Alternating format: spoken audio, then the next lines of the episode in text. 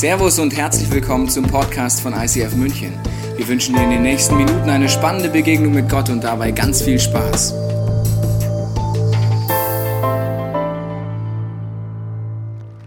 Was für eine Kultur der Ehre. Vielen Dank, Tobi und Frauke. Hallo und Shalom, ICF München. Wir freuen uns sehr, heute hier zu sein und ein spannendes Thema mit euch anzuschauen. Ein Jude und ein Heide lesen zusammen Bibel. Ihr könnt gespannt sein, was nachher passiert. Bevor wir einsteigen ins Thema, haben wir gedacht, Asaf und ich, wir stellen uns kurz vor.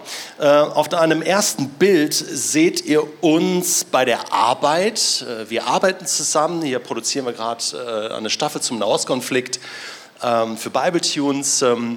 Aber was uns noch viel mehr verbindet, ist wirklich äh, eine tiefe Freundschaft, die wir seit acht Jahren jetzt schon ja, pflegen. Ja. Sag doch äh, fast zehn Jahre, hört sich besser Ja, fast zehn Jahre. Wow, das ist eine Dekade.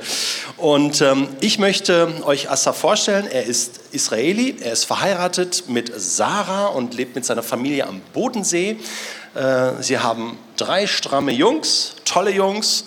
Und ähm, beruflich ist Asaf Reiseleiter in Israel. Wenn Israel reise, dann mit ihm. Ich kann es aus eigener Erfahrung sagen und wir bieten auch Reisen zusammen an. So haben wir uns eigentlich kennengelernt und äh, jetzt bist du auch noch neuerdings Buchautor. Also du bist wirklich auf der Überholspur und hast schon zwei Bestseller rausgehauen bei SCM, äh, habe ich jetzt neulich gelesen. Äh, magst du kurz was zu sagen zu deinen Büchern? Ja, gerne das äh, letztes Jahr herausgekommen, Lass das Land erzählen. Ganz kurz, für wen ist das Buch? Wer sein biblisches Verständnis vertiefen will durch die Umwelt der Bibel, Geografie, durch ähm, handfeste Funde der Bibelarchäologie mit guten rationalen Argumenten und dann noch die äh, rabbinische Perspektive die jüdische Perspektive mit hinein oder aneignen möchte, für den ist dieses Buch. Und das nächste ist dieses Jahr erschienen erst. Das ist ein Herzensthema für mich. Wie denn sonst, wenn nicht gemeinsam, eine hoffnungsvolle Reise durch den Nahostkonflikt. Was alles gewesen ist, können alle erzählen. Aber ich habe über zehn Jahre lang Menschen interviewt, Palästinenser, Siedler, jüdische Israelis, arabische Israelis, Ostjerusalemer, wie sie sich die Zukunft vorstellen. Und aus diesem Jahrzehnt bin ich äh, eigentlich optimistisch gestimmt herausgekommen. Wer den Konflikt verstehen will und vor allem die Vorstellungen der Menschen vor Ort, das ist für den dann. Vielen Dank, Asaf. Also herzliche Empfehlung dieser beiden Bücher. Magst du noch was kurz zu mir sagen? Ja, Ganz ja. kurz, ein toller Kerl. Yes. Schlauer, schlauer Bursche. Ach komm. Er hat vor zwölf Jahren Bible Tunes gegründet, die Bibel im Ohr. Wer das kennt, weiß damit was anzufangen. Wer das nicht kennt, höchste Zeit. Seit zwölf Jahren jeden Tag ein Input zur Bibel äh, rund um das Jahr. Das muss man können. Und das kann er. Dankeschön. Ich denke, Asaf, wir sollten öfter predigen zusammen, damit wir so diese Wertschätzung auch, oder? Das ist einfach richtig cool. Ähm, was für ein Thema haben wir euch mitgebracht? Ich zeige es euch. Äh, das Geheimnis des Messias. The Chosen, oder? Jetzt sagst du vielleicht, wie, was für ein Geheimnis? Ist doch alles klar. Jesus ist der Messias, Punkt, oder? Ja, das dachte ich auch denke ich auch noch immer, keine Angst. Aber wir wollen euch heute so ein bisschen in dieses Thema reinführen aus jüdischer und christlicher Sicht, ähm, wo du dann auch merkst, hey, da gibt es schon so ein paar Fragen, auch so ein paar Klippen, auch so ein paar Herausforderungen, auch so ein paar Spannungen. Und äh, da möchten wir mit euch jetzt heute durch. Das ist so eine kleine Reise. Lasst euch mitnehmen und ähm, für mich war es tatsächlich so vor acht Jahren, als ich das erste Mal mit Asaf äh, in Israel war. Ich habe Theologie studiert und ich dachte immer, hey, ich kenne das alles, auch diese ganzen jüdischen Themen und ich kenne ja das Alte Testament, das Neue Testament. Und dann habe ich Asaf zugehört und so gedacht, das ist geheimnisvoll. Was redet der da? Das habe ich noch nie so gehört. Und äh, ich kam mir manchmal vor wie, wie Nikodemus, der dann nachts zu Jesus heimlich läuft und sagt, so, du, ich habe da mal eine Frage. Ich bin tatsächlich auch zu Asaf gegangen so, und, und ihn heimlich gefragt. Natürlich nicht in der Öffentlichkeit, das wäre zu peinlich gewesen. Detlef Kühler, ja, theologisches Halbwissen, hat keine Ahnung.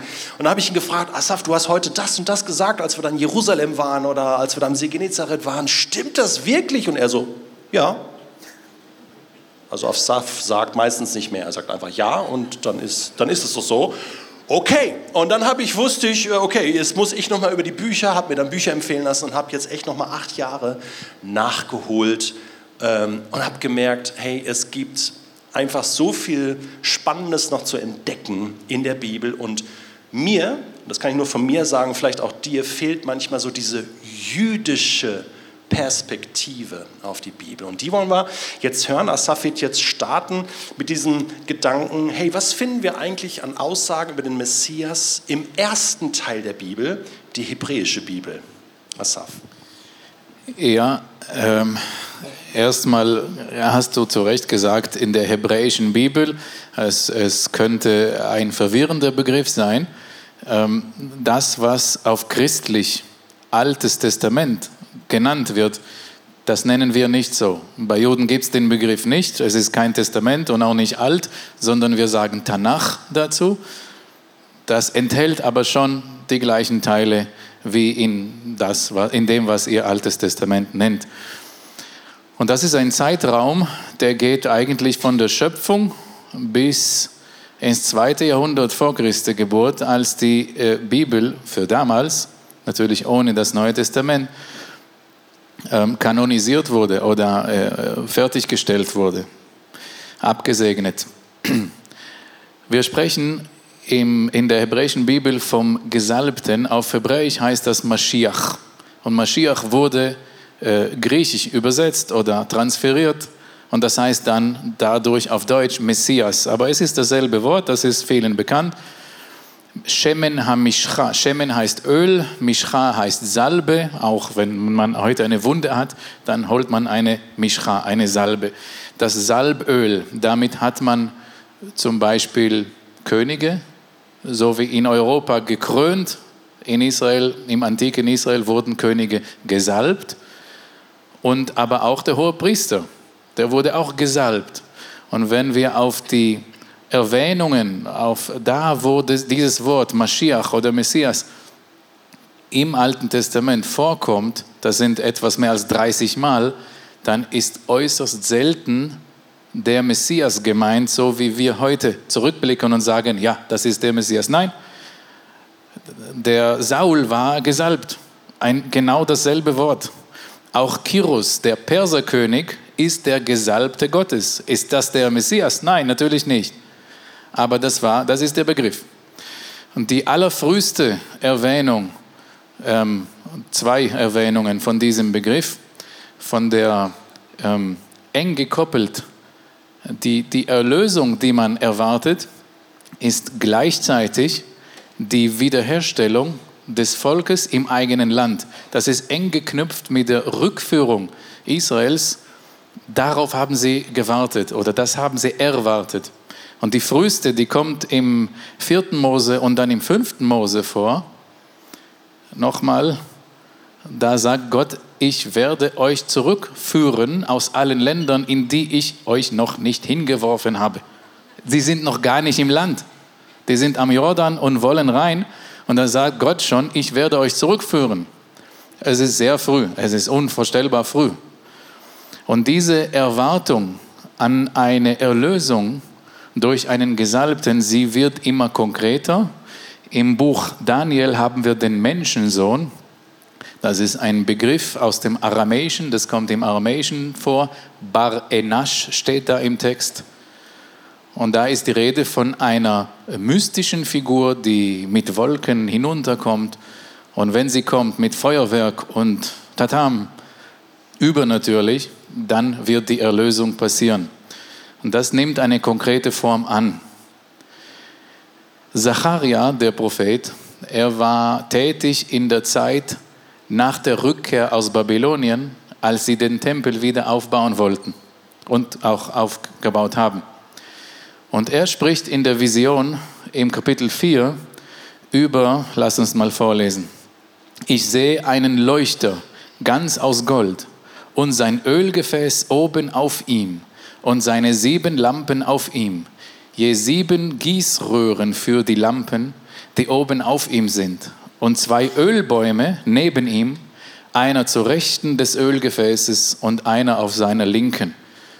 Und am Ende dieses Kapitels, im letzten Vers, spricht er über die zwei, ja, was bedeuten diese Ölbäume? Das sind die zwei Söhne des reinen Öls, also Gesalbte. Und es ist ganz konkret, das ist nicht irgendwie so eine Theorie, was er meint, sondern er spricht über einen, der heißt Jeshua, nicht der Jesus, der später, 500 Jahre später kommen wird, sondern er hieß auch so. Das war der Enkel vom letzten hohen Priester im Tempel. Und er wird wieder eingesetzt ins Amt. Und dann spricht er über den Enkel vom letzten König. Das ist der andere Gesalbte, der Sohn des reinen Öls. Der hieß Zerubabel. Das sind zehn Generationen vor Jesus. Ein Nachfahre Davids und ein Vorfahre, Ur, Ur, Ur, Ur, Ur, Ur, Ur, Großvater, das muss ich siebenmal sagen, damit ich auf zehn Generationen komme, von Jesus selbst. Und was sagt Zacharia damit? Ja, wenn die geistliche Führung, das heißt der hohe Priester, wenn das Geistliche kooperiert mit dem irdischen, mit der politischen Macht, mit dem König, dann kann die Nation erlöst werden, dann kann sie wiederhergestellt werden. Und das sehen wir auf dem Staatswappen Israels. Das gibt es auf jedem Dokument, natürlich auch auf Reisepässen. Das ist wie der deutsche Bundesadler. Jetzt stellen wir uns mal vor, auf jedem israelischen modernen Dokument ist ein messianisches Bild.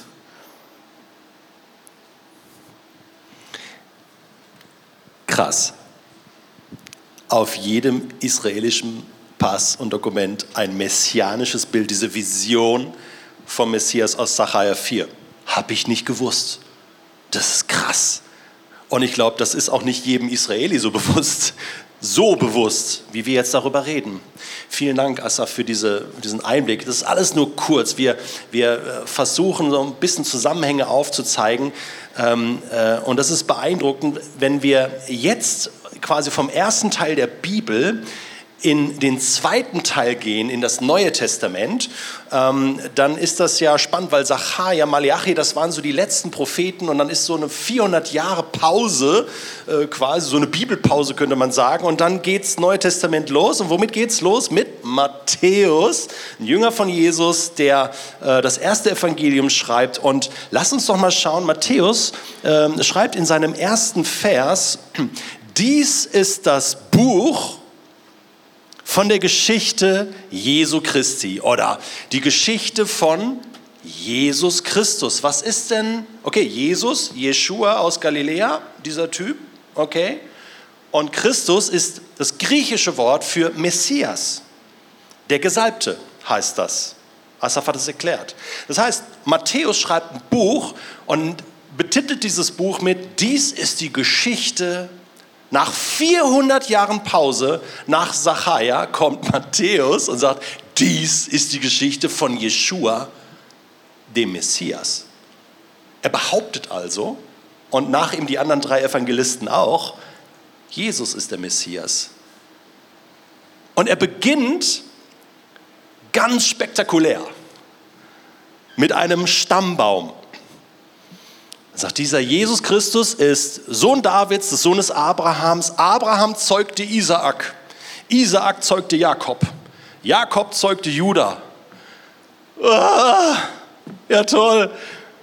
Und du, du, liest einen Stammbaum jetzt erstmal eine halbe Stunde, stehst morgens um sechs auf, willst schön frisch Bibel lesen, fängst an mit Matthäus ein und liest Abraham zeugte Isaac, Isaac zeugte Jakob. Matthäus, ich dachte, du willst mir eine Geschichte vom Messias erzählen, von Wundern und von all dem. Was fängst du mit einem langweiligen Stammbaum an? Ziel verfehlt. So holst du eine ICF-Community nicht zum Bibellesen ab, Matthäus. Jetzt muss man aber wissen, dass das für die jüdischen Leser, für die Matthäus schreibt, höchst spannend war, beziehungsweise Es geht gar nicht ohne Stammbaum. Denn für einen Juden ist klar, grundsätzlich, okay, wo kommst du her? Aus welchem Stamm bist du? Ruben, Judah, Naphtali, Simeon? Und noch wichtiger ist natürlich die Frage für einen Juden, Moment, der Messias, der kommt ja aus der Linie von König David. Also du musst einem Juden erstmal erklären, Messias, ja, wo kommt denn der her? Und deswegen macht Matthäus das, dass er diesen Stammbaum zum Anfang seines Evangeliums bringt, macht übrigens nur er. Ich liebe auch lieber Johannes, ne? der, der äh, fängt so an mit, am Anfang war das Wort. Und das Wort war bei Gott. Finde ich viel cooler. Ja? So philosophisch und so zum Nachdenken. So, oh, was heißt das? Und nicht mit einem Stammbaum. Aber Matthäus macht jetzt Folgendes. Er sagt, okay, da kommt Jesus her und dann macht er Folgendes, dass er innerhalb dieses Stammbaums fünf Frauennamen einbaut. Das sind sie. Fünf Frauennamen. Wir lesen plötzlich von Rahab, wir lesen von Tama, von Ruth, von Bathseba beziehungsweise die Frau des Uriah heißt es da. Ja? Und Maria selbst, die Mutter von Jesus. Und jetzt muss man wissen, also Frauennamen gehören nicht in einen Stammbaum. Da werden die Väter und die Söhne genannt. Heute wird das super gut passen, ja, das ist ganz klar, aber für Matthäus war das eigentlich No-Go. Und er macht das quasi extra. Er baut Frauennamen ein und das sind nicht irgendwelche Frauennamen, sondern äh, mit diesen Frauennamen verbinden sich ganz üble Geschichten die sich in Israel abgespielt haben. Rahab war eine Prostituierte, die zwei israelischen Kundschaftern hilft, äh, nach Jericho reinzukommen. Ja, coole Geschichte. Die taucht sogar in Hebräer 11 als Glaubensvorbild auf. Eine Prostituierte. Ist schon mal spannend. Tamar ist ähm, im, im, Verwandtschaftskreis von Judah, äh, einen Sohn von Jakob, und ähm, muss sich als Prostituierte verkleiden, um für Nachwuchs zu sorgen und wird von ihrem eigenen Schwiegervater geschwängert. Eine peinliche Geschichte. Matthäus, bist du des Wahnsinns? In diesen heiligen Stammbaum von Jesus, dem Messias, fünf dieser wilden Frauennamen äh, einzubauen, die alle noch Prostituierte waren. Und ich meine, und ich meine, und ich meine, und Ruth war eine Moabiterin, die kam aus dem Ausland. Hier, Bathseba ist Mord und Totschlag und, und äh, Ehebruch. Und Maria, was war eigentlich mit Maria? Die wird schwanger und ist noch gar nicht verheiratet. Josef muss dann abhauen. Das heißt, eine nicht koschere Situation, was übrigens im Talmud jüdische Rabbiner dazu bewogen hat zu sagen, wer ist denn euer Jesus, wenn er schon der Messias sein soll? Ein Sohn von Huren, ein Hurensohn. Ist natürlich abfällig, ironisch gemeint. Ich sage euch heute Morgen, Matthäus macht das ja extra. Ja, er nennt alle diese Namen, denn mit diesen Namen verbinden sich Fehlern von Menschen. Es ist eine Fehlerkette, dieser Stammbaum. Und Matthäus macht deutlich, Jesus ist, stammt ab von Menschen mit Fehlern. Warum ausgerechnet Menschen mit Fehlern? Ja, es gibt keine anderen. Es gibt ja nur Menschen mit Fehlern. Seit der dritten Seite der Bibel haben wir alle mit Fehlern zu tun und können vor Gott nicht bestehen. Und Matthäus macht deutlich, hey, dieser Stammbaum zeigt auf, wofür Jesus gekommen ist. Für unsere Fehler. Und er ist ganz Mensch geworden. Er, der selbst nie einen Fehler gemacht hat und über den Johannes der Täufer dann sagt, siehe, dieser Messias, das ist das Lamm Gottes, was all die Fehler dieser Welt und auch seines Stammbaums und auch deine und meine Fehler trägt.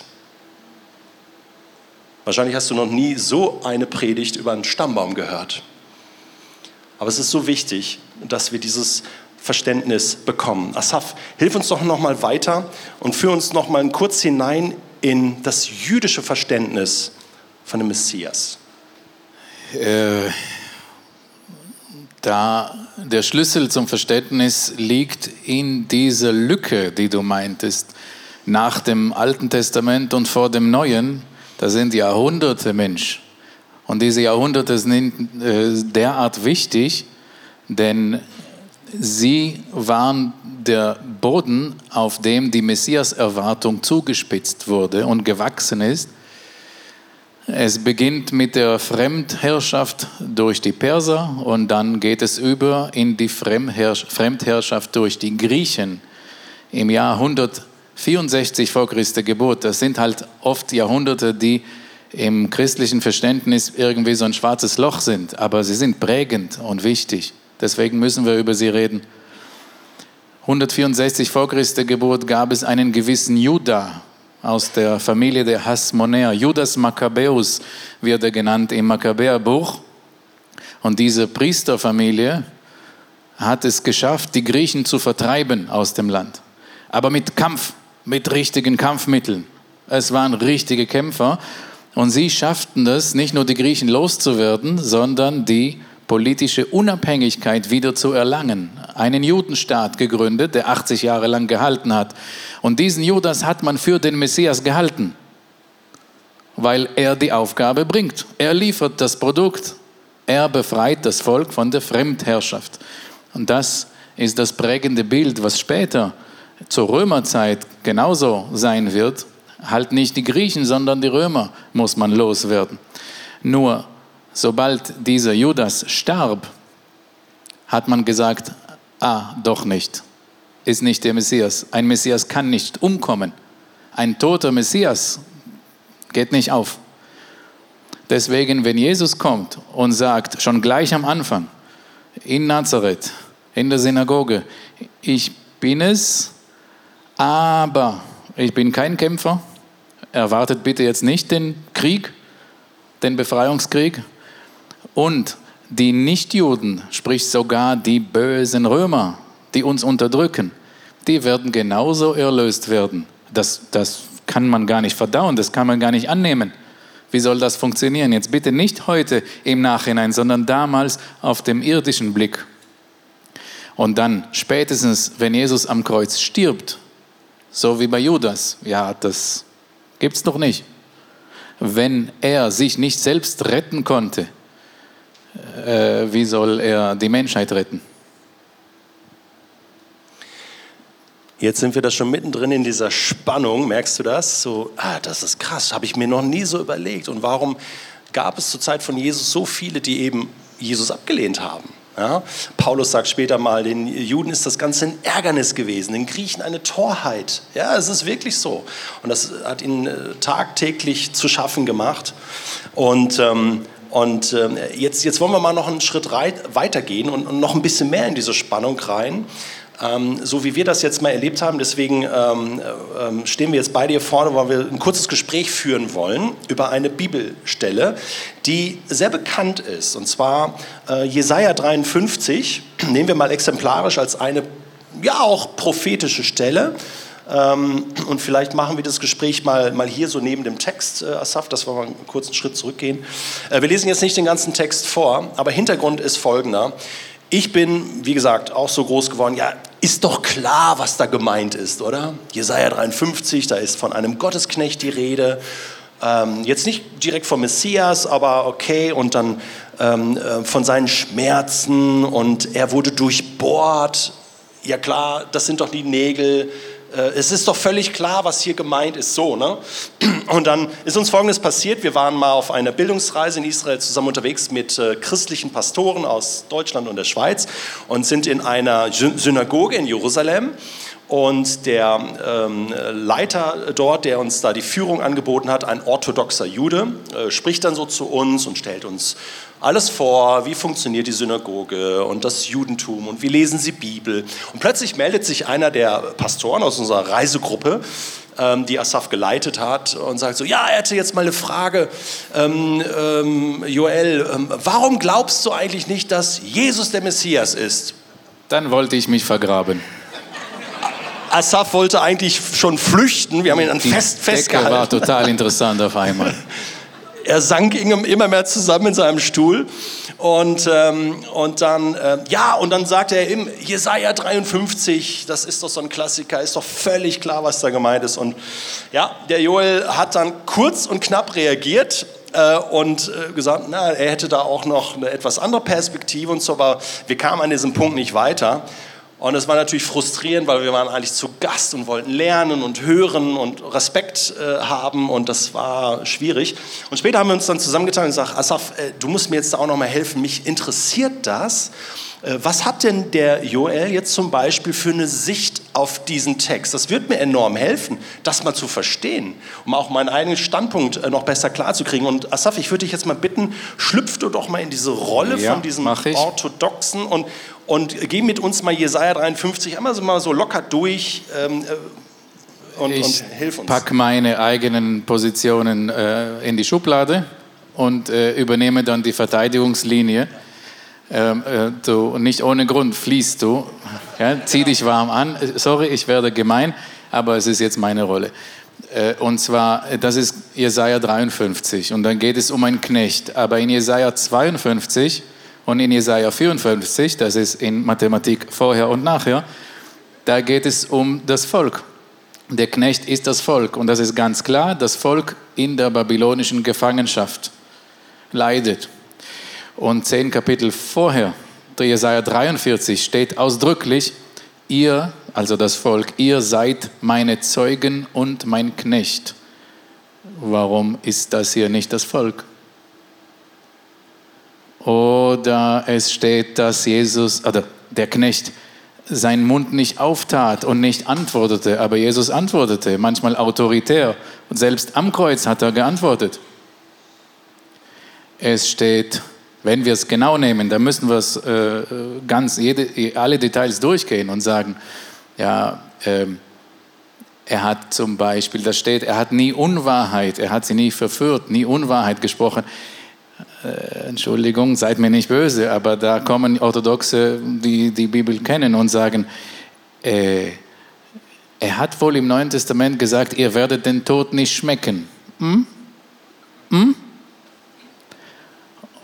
Oder er wird bei den Reichen sterben. Äh, die anderen Gekreuzigten waren nicht reich.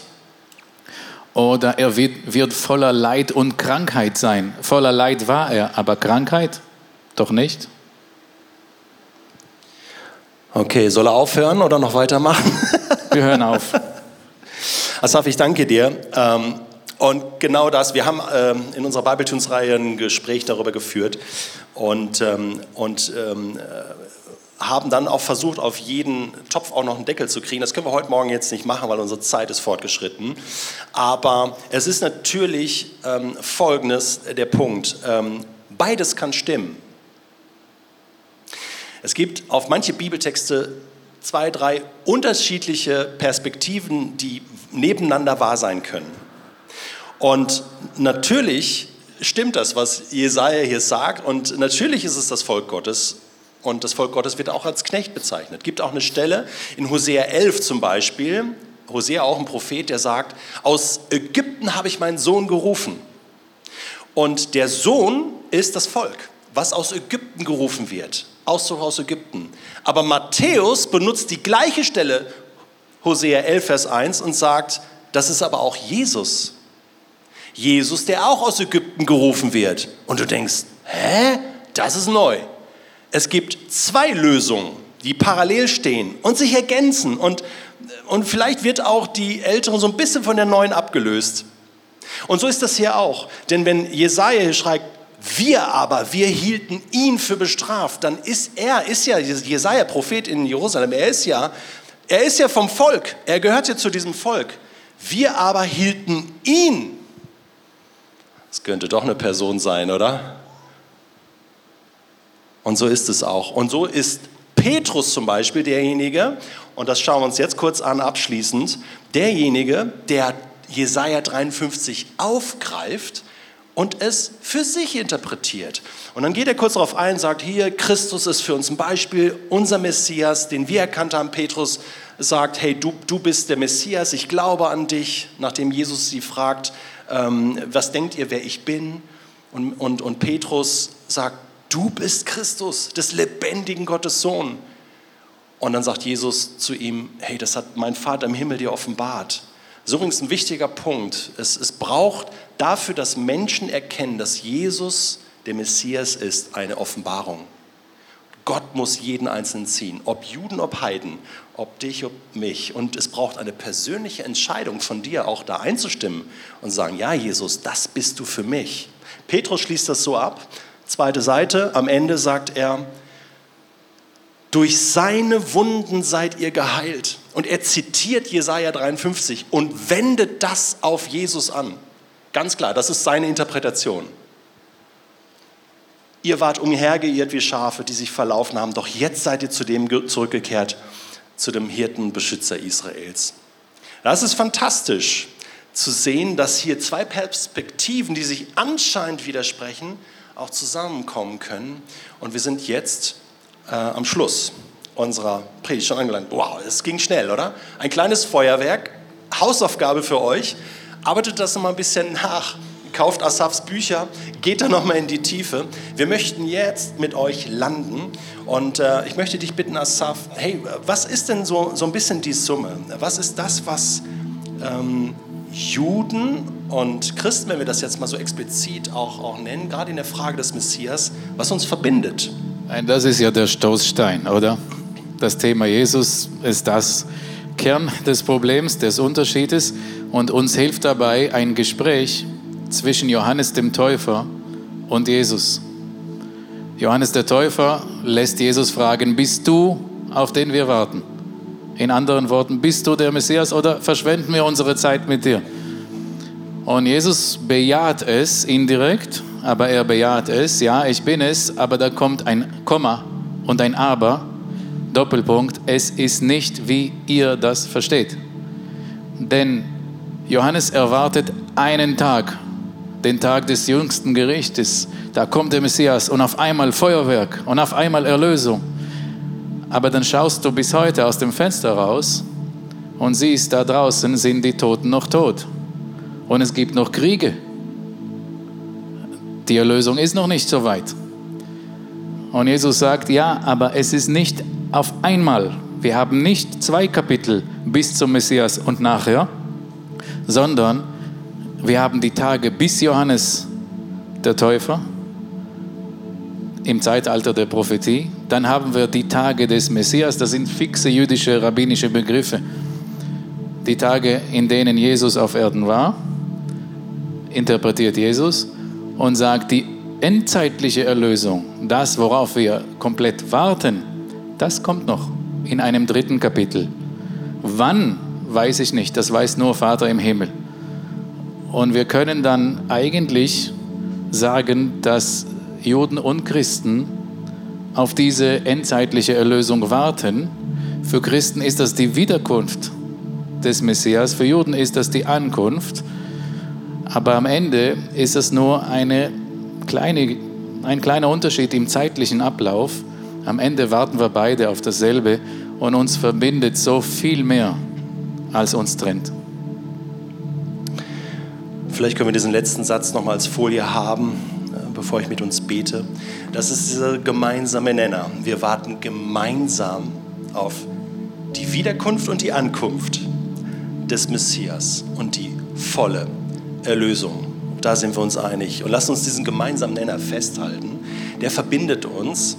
Und ich möchte beten, Vater im Himmel, und dir danken, dass du unser gemeinsamer Nenner bist, denn du allein stehst für diese Erlösung. Du stehst dafür. Du allein weißt, wann das passieren wird. Wir geben dir die Ehre dafür, Herr. Und mit Paulus äh, leiden wir mit, wenn er in Römer 11 sagt, und was ist mit Israel? Und ein Teil Israels ist verstockt und kann den Messias nicht erkennen. Das ist bis heute so. Und wir leiden damit mit Paulus selbst, der selbst Jude war. Und dann sagt er, ja, es gibt einen Zeitpunkt, bis nämlich eine Vollzahl von Heiden eingegangen ist, von Nichtjuden. Wow, dafür bin ich dankbar, dass es eine Zeit gibt, wo Nichtjuden zum Messias finden dürfen. Dazu gehöre ich, dazu gehören wir, dazu gehören jetzt 2000 Jahre auch christliche Kirchengeschichte. Danke dafür. Bis das passiert ist und dann wird ganz Israel gerettet werden.